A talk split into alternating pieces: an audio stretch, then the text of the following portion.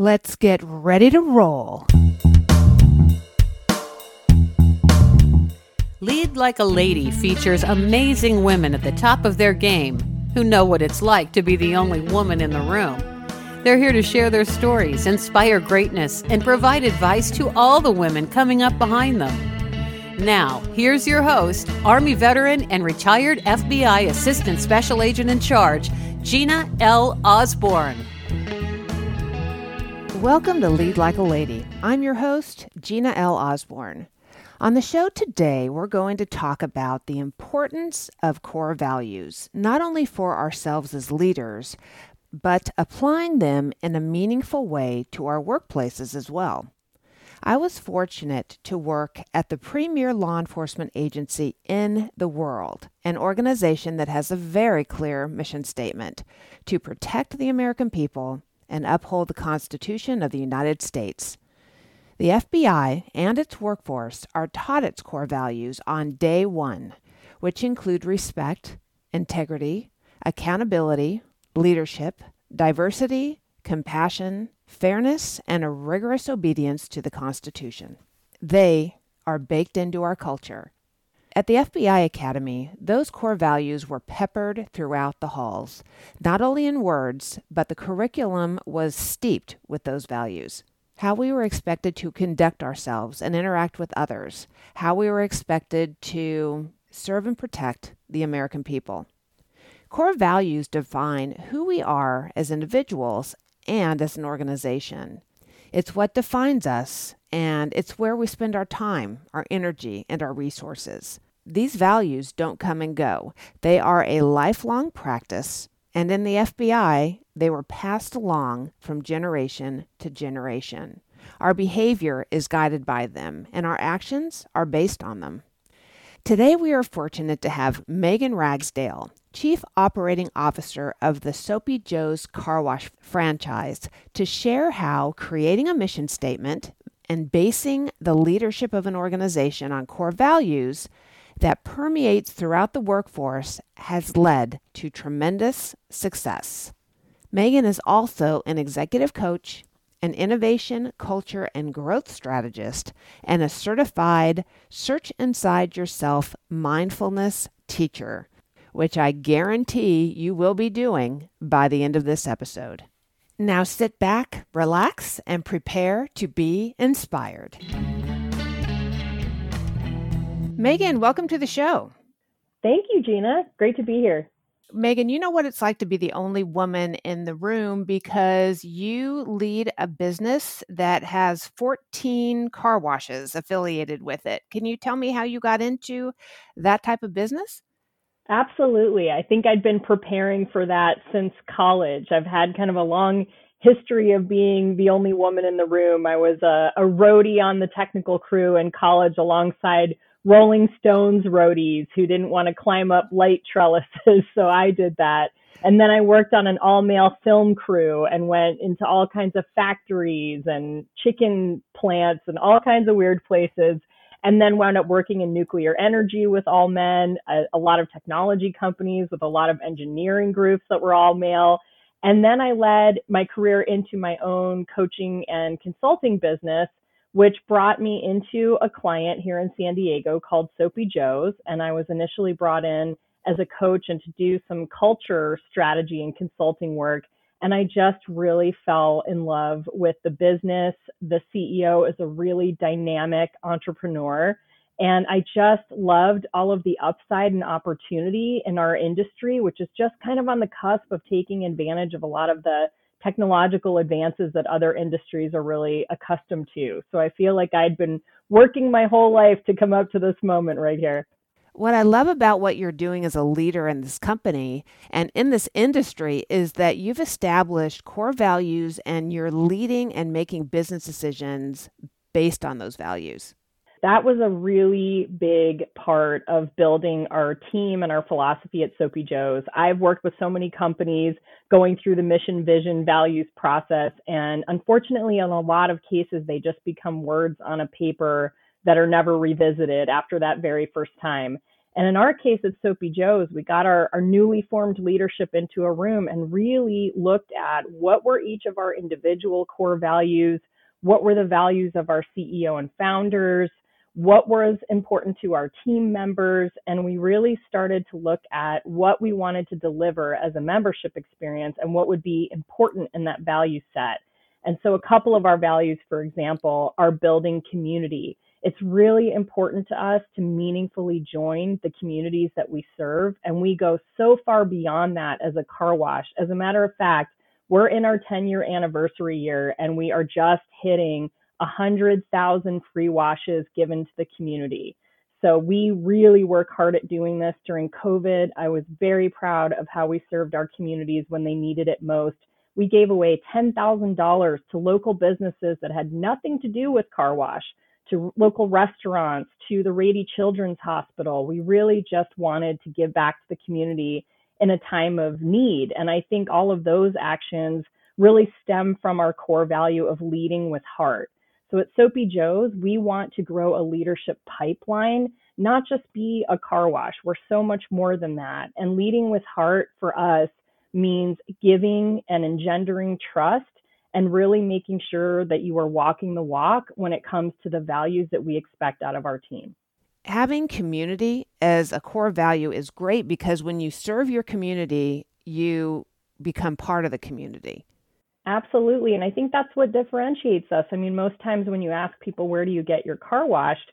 They'll give you the cross streets of where they wash their cars. And we didn't want to be that. We wanted to be the In-N-Out and Chick-fil-A of car washing. And we've done a lot of work to make sure that we built that strong brand and brand equity with our members. We've got a huge cult following because we really do love our members. And we use that word love intentionally in our business and leading with heart. And we love our members so much that we do all kinds of crazy things to connect with them, including marrying people at our car wash last year, which we've won all kinds of advertising awards for. And then this year we did proposals, and it was just such a bright spot to be able to offer the community in a time where people were really struggling.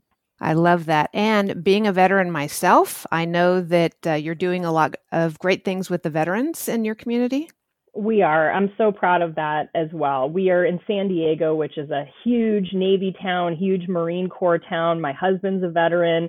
twenty-five percent of our operations team are veterans, and we're really proud of that. And we we work very closely with local charities and communities. On Veterans Day, we give away free washes to veterans, and we also work with the Support the Enlisted Project, which really helps families of active duty and veteran communities who have kind of fallen on hard times. And so that is something that is really at the core of leading with heart and serving our community. And our head of operations is a retired lieutenant colonel, aviator in the Marine Corps, and talk about finding a really wonderful leader to demonstrate what leading with heart looks like to a huge group of individuals who Soapy Joe's was kind of their first job and their first responsibility as a leader.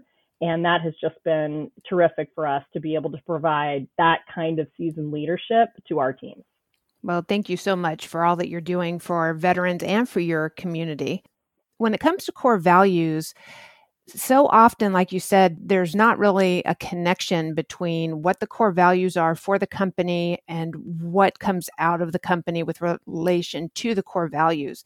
So can you tell me your philosophy on why core values for a company is so important? The way I like to talk about values in our company so that it's really easy for people to understand is that values are the behaviors. They're the things that you do when no one is looking. And so what we do to really draw that thread all the way through is we tie every single reward and recognition program, our promotions. We scrutinize ourselves heavily on our employee satisfaction scores. We really work hard not only to lead by role modeling that, but also we have a recognition program, for example, called Magic Moments, where the entire thing is literally focused on either peers or leaders recognizing each other in action for doing great things that are linked back to the values. And it's really taken off online. We've got all kinds of mechanisms that we can do this via physical card that we fill out. We've got an online platform, which is a lot more natural for some of our folks who are more millennial based and digital natives. So they can just go crazy recognizing each other on this platform. And it's really turned into this very cult-like thing. We also have something called the Soapy Cup, where we bring it to the site that has just hit all of their performance metrics and demonstrates our values and is being recognized by our members. And that also is something that people fight really hard to get.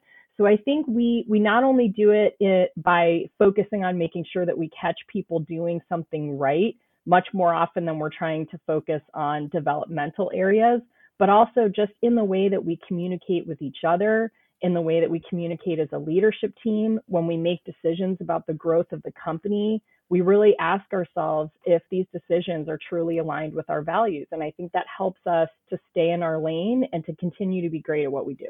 What do you think your business would look like if you didn't have that mission statement, leading from the heart, if you didn't insert your core values into what you do every day with your business? You know, I think in our business, it can be a little bit difficult because I think a lot of people were focused not on values and not on membership experience and really just focused on the mechanics of running a car wash, which would mean, like you still see in a lot of places, you don't get a great customer experience. You don't see people who actually want to be there serving members and making sure you're solving problems. And we would see a lot of attrition and inability to attract really great leaders. Every time we speak to people who come into the company, and I just got to do this yesterday with our manager in training recruits, who basically we recruit from the local market to come be leaders, but after they go through a custom training program. And every single one of them just told me yesterday, it was the company values that drew them to our company, because we're competing against other retailers that are in different environments that are a little bit more comfortable. In our environment, you're out in the elements. It can be hot, it could be rainy. You're dealing with equipment, which can sometimes be intimidating. So when people join us, we know they really want to be there. And we know that because we have some challenges that maybe some of our other retailers don't have, we've really got to double down on what that employee experience feels like. And that all comes through demonstration of our values in action.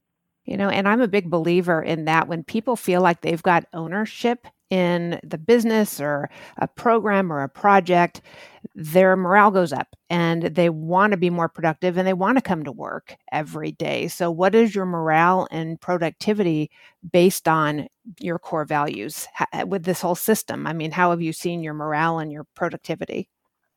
Well, what's great is that we are very good at making sure that we not only do our employee satisfaction score every year just to make sure that we're hitting on all the right notes that our employees are asking us to do. So things that are really important to our people are that they get training, that they're invested in. You know, people leave their managers, not their actual jobs. So we work really hard to make sure that people who we install in people leadership positions really derive energy out of bringing out the greatness in others.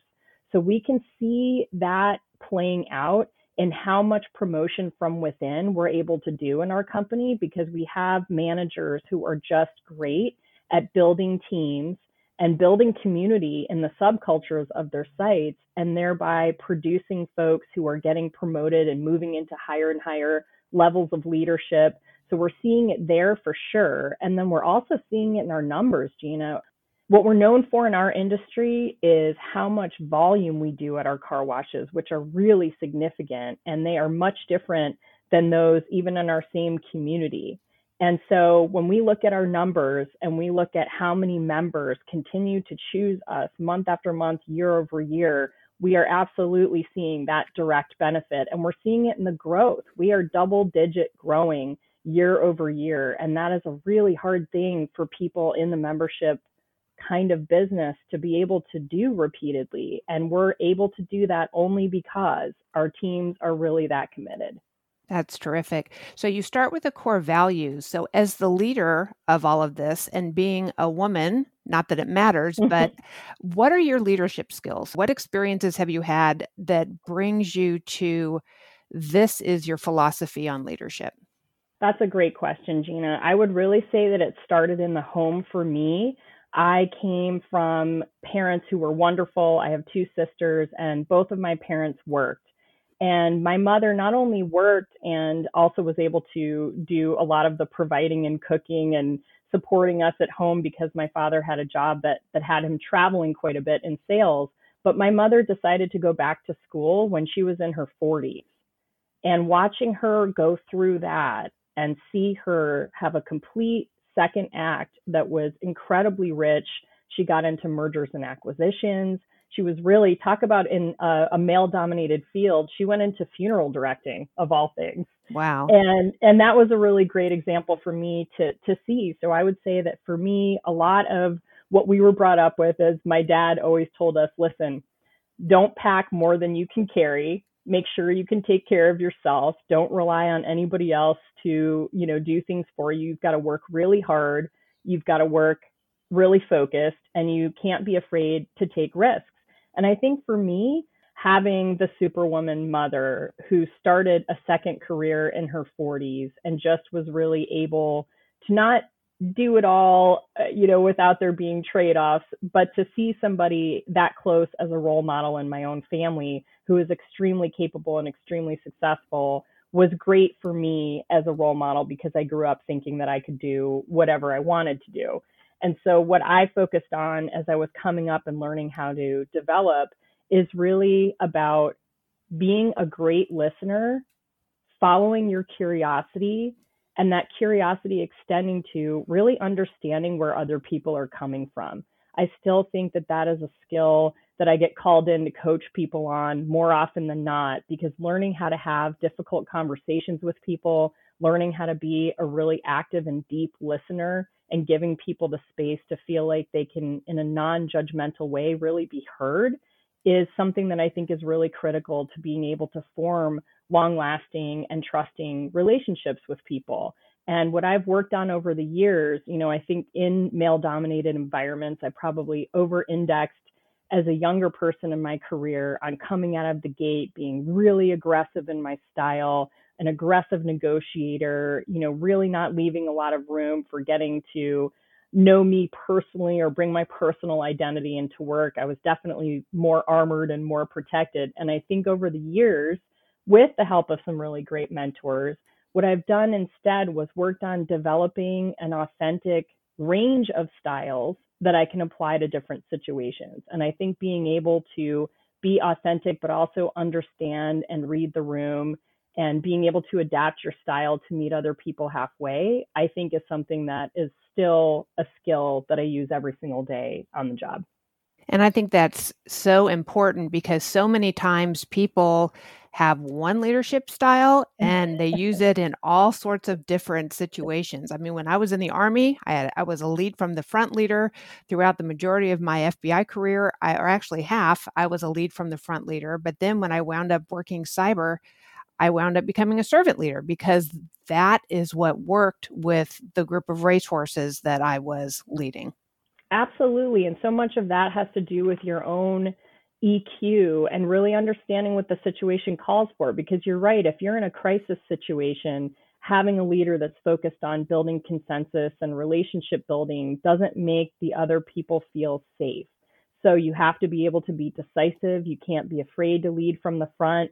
But then in the situation that I'm in now, it's a little bit different, because the people that I'm leading, yes, as an organization, but the people that are working with me day to day directly are incredibly capable and seasoned leaders. And so what they need from me is not a lot of oversight and making sure that everything is tidy in their backyards. What they need from me is a partner that they can bounce things off of, who can provide air cover, who can just help them think through something and offer a different perspective. So I think what's great about leadership is you get to continue to practice and evolve it, so it never gets boring. But when you have this philosophy of lead with the heart, and you're taking it into a male-dominated industry, and you've got a Marine colonel on your staff, you know, that it takes a lot of courage to say, okay, hey, I think this is a great way for our, us to lead. We want to lead with a heart. I mean, how how do you sell that to all of these men? I love telling this story because although my biggest personal value when we did that exercise is courage, I think it's the meta value from which you can do all of these other things like love and feel and empathize and trust.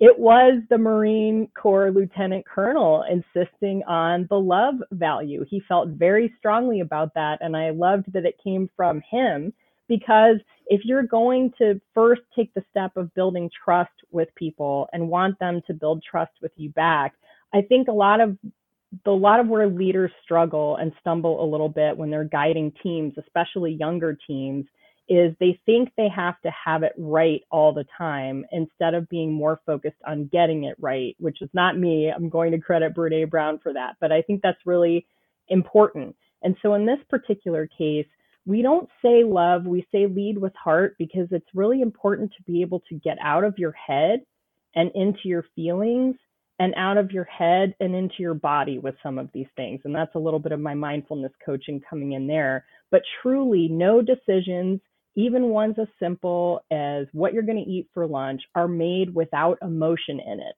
So this is just us simply recognizing that we are not robots, we're human beings coming to work who want to have a greater purpose than washing cars. We want to belong to something that has a greater purpose and meaning.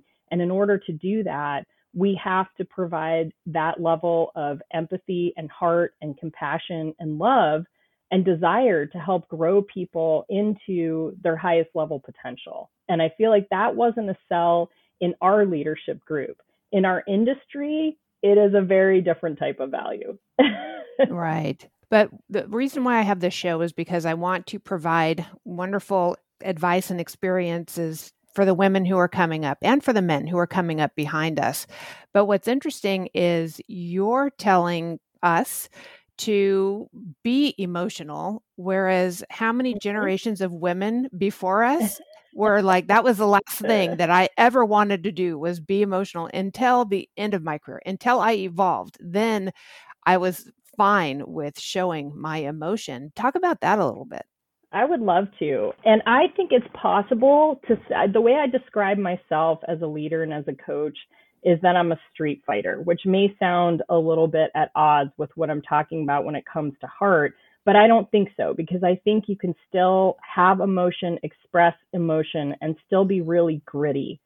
Uh, I think that's really important. And I think especially now, Gina, I think um, when you look at the impact of COVID on women in the workforce, women left this workforce as a result of COVID four times as much as, as men have. And a lot of the data that is coming out right now is saying that the impact of women feeling like they had to make choices between their own career ambitions and maybe things that were required from them of their families, we could be set back six to ten years potentially.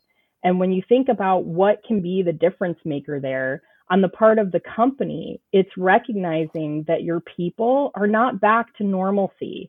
Even long after the masks come off people's faces, they are still going to be struggling with the impacts of homeschooling, elder care, a lot of other competing priorities, even things like loneliness. So I think if you're a leader who can't recognize the real struggles that your team is having, then you're never going to be able to actually provide for them in a way that they felt seen and heard and valued. And if you're serving a customer, you still have to have that same exact level of empathy to make your customer feel like you really, truly understand their needs. One thing that I've discovered in my coaching of both female and male leaders is that everyone feels the same struggle and their desire to be themselves and still be able to be successful. And sometimes that emotion getting suppressed is what causes some of the negative behaviors that happen at work.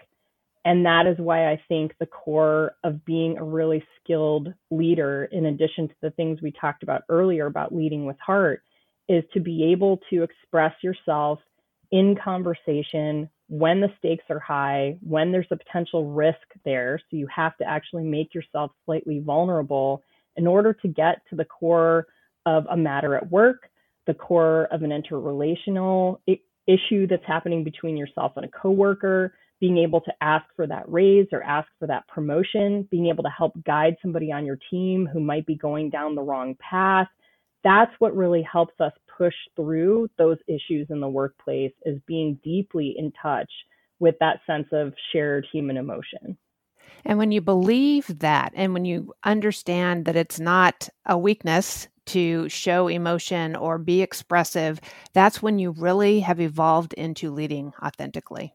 A hundred percent. And I think somebody like you, Gina, knows that more than most, because you've seen the razor's edge of situations that have the absolute height of crisis and pressure and strength. And I'm sure in every single one of those situations, which doesn't help the situation, is to further exacerbate those emotions. It's really about learning how to downregulate those situations as a leader, which really pushed me into the field of mindfulness, because we as humans have not really, as you know, evolved past our, our really ancient brains, and we're still programmed for threat management and threat avoidance.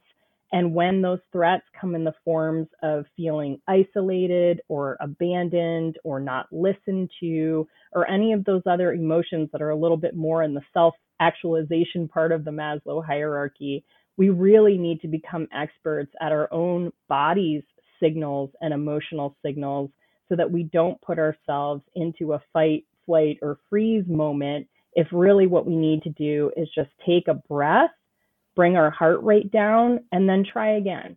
And failing's not a bad thing. Failing is how you grow. I'm a big believer in that.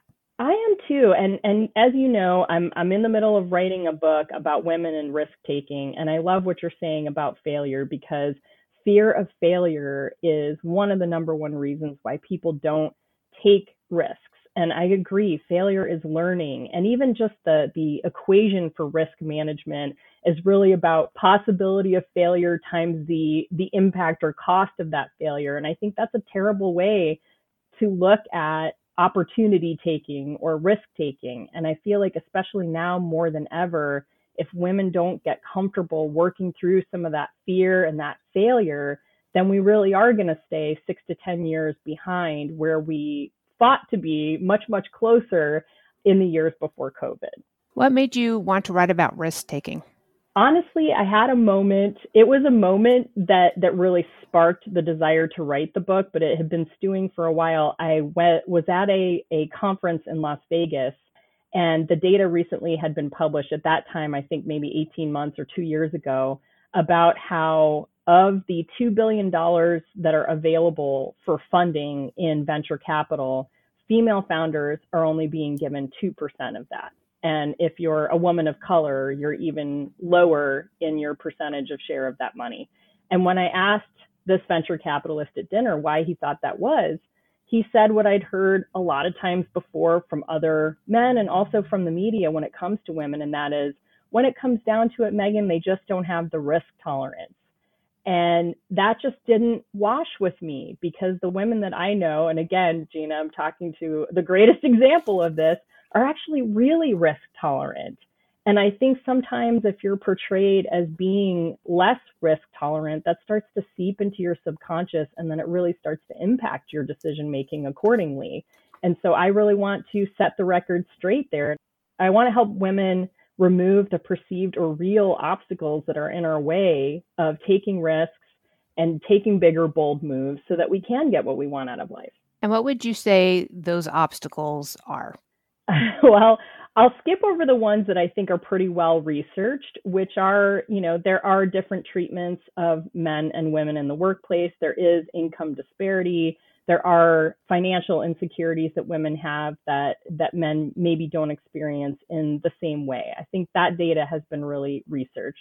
So this is trying to focus on empowering women to work through some of the fear obstacles. And all of us share the same sorts of fears as human beings. And there are multiple different models of these fears.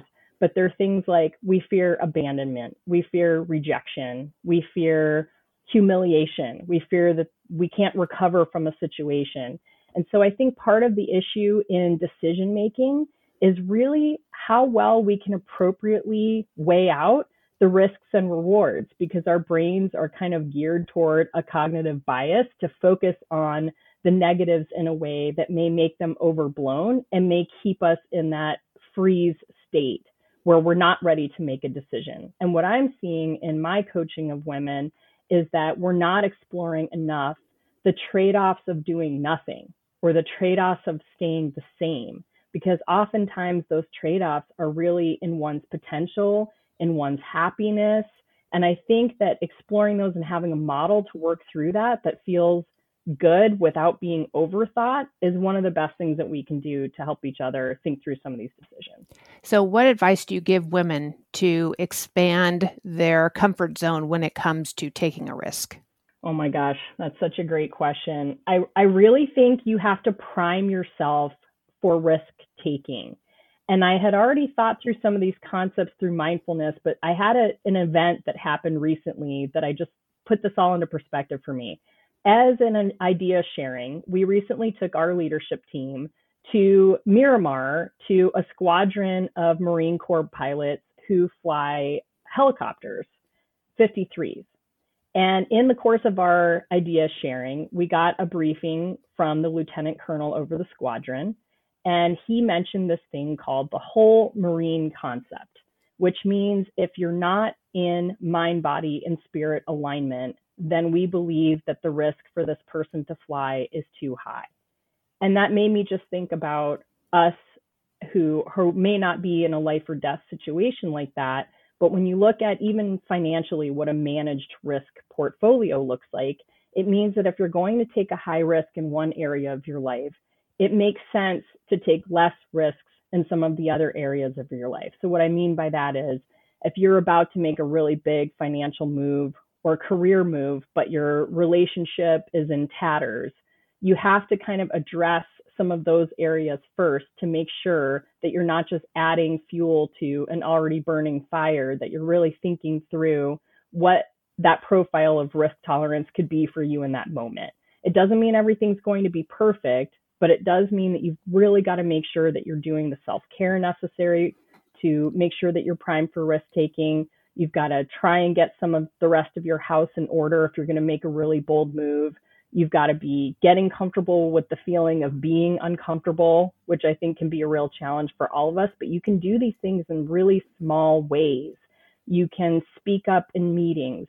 You can ask questions of strangers. You can put yourself out there in communities that you normally wouldn't. So I think you can take baby steps if you're really, truly risk averse to at least start building that confidence that comes with taking a risk, and they work out. And then you take a risk and sometimes they don't work out. But if you're practicing that resiliency and recovery, which a lot of a lot of that can be just having a really good standing mindfulness practice, then your bounce back is a lot quicker. Yes, I agree. And I'm a big believer in making mistakes and allowing my people to make mistakes. In fact, when I mean, when I look back on my F B I career and I see where I have gratitude and, and where I really think I made a difference was developing the leaders that were coming up behind me.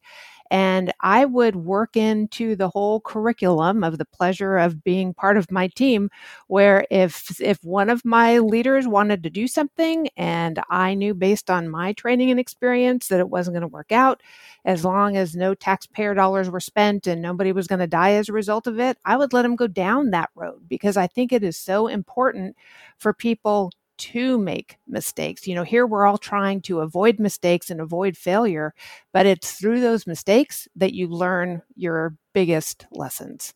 I could not agree more. I love that you intentionally let people break China, because if you, that is one of our values too, which is keep learning.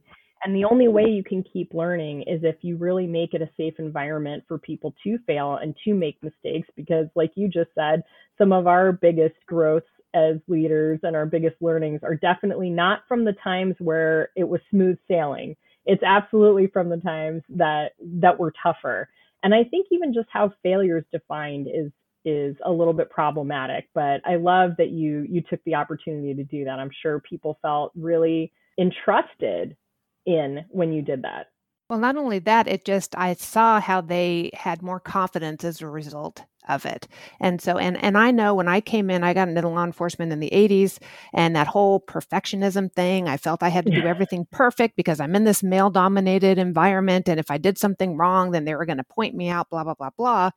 But, you know, when I look back at the last five, ten years where I've been, I mean, maybe even longer than that, you know, super confident in my decisions and, and not being risk adverse and not feeling like I had to be perfect. You know, when you get over that expectation of yourself, it's amazing how much room and how much, you know, freedom you have to go out and, and take these risks and do great things.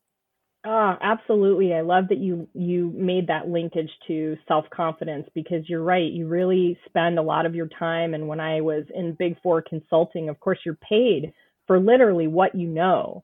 So to be able to say in a moment with a client, I don't know the answer to that, that was a big learning leap for me. And I think as I got older and had more experience, I just learned how valuable it was to talk about failures, which I, I did just yesterday. I told the team yesterday, hey, listen, I'm still in a learning environment when it comes to understanding the construction of our sites. That's a new part of the business that I don't have a lengthy background in. I made a mistake on a site recently. It's going to cost our company some money. And I, I wish that I hadn't made that mistake, but now I won't make that mistake again. And so it's valuable for, for me. And it was valuable for them to hear the person leading the company to say, I make these mistakes too. As long as we're accountable for them and we don't keep making the same mistakes, then we all can keep getting better. I think when you get past the fear of making mistakes, it's going to expand your confidence into wanting to try new things.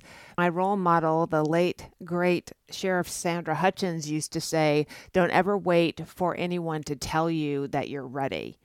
You're one hundred percent right. And I think this is, again, we see this in data all the time, and it really needs to change, which is that that women apply for jobs when they feel one hundred percent qualified. I, I look for in people learning agility. And what I mean by that is not that that person has a flawless track record in the particular area that I'm hiring in, but that that person has so much agility in their ability to learn new things. They have a growth mindset, not a fixed mindset.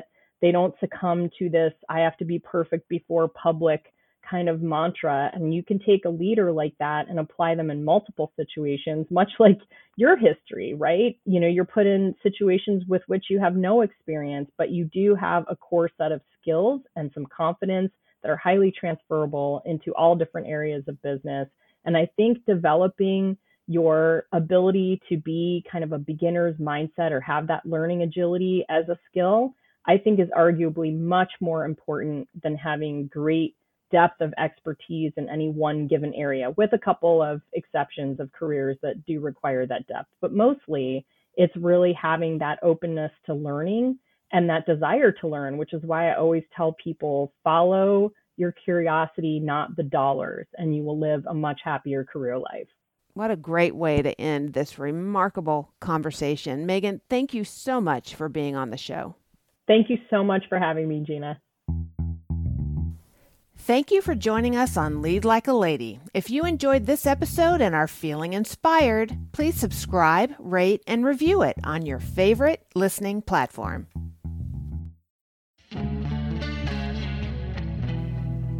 Lead Like a Lady with Gina L. Osborne is produced and edited by Lisa Osborne. Theme music is Leading Lady by retired I R S criminal investigation attaché Clarissa Balmaceda, featuring Alex Castillo.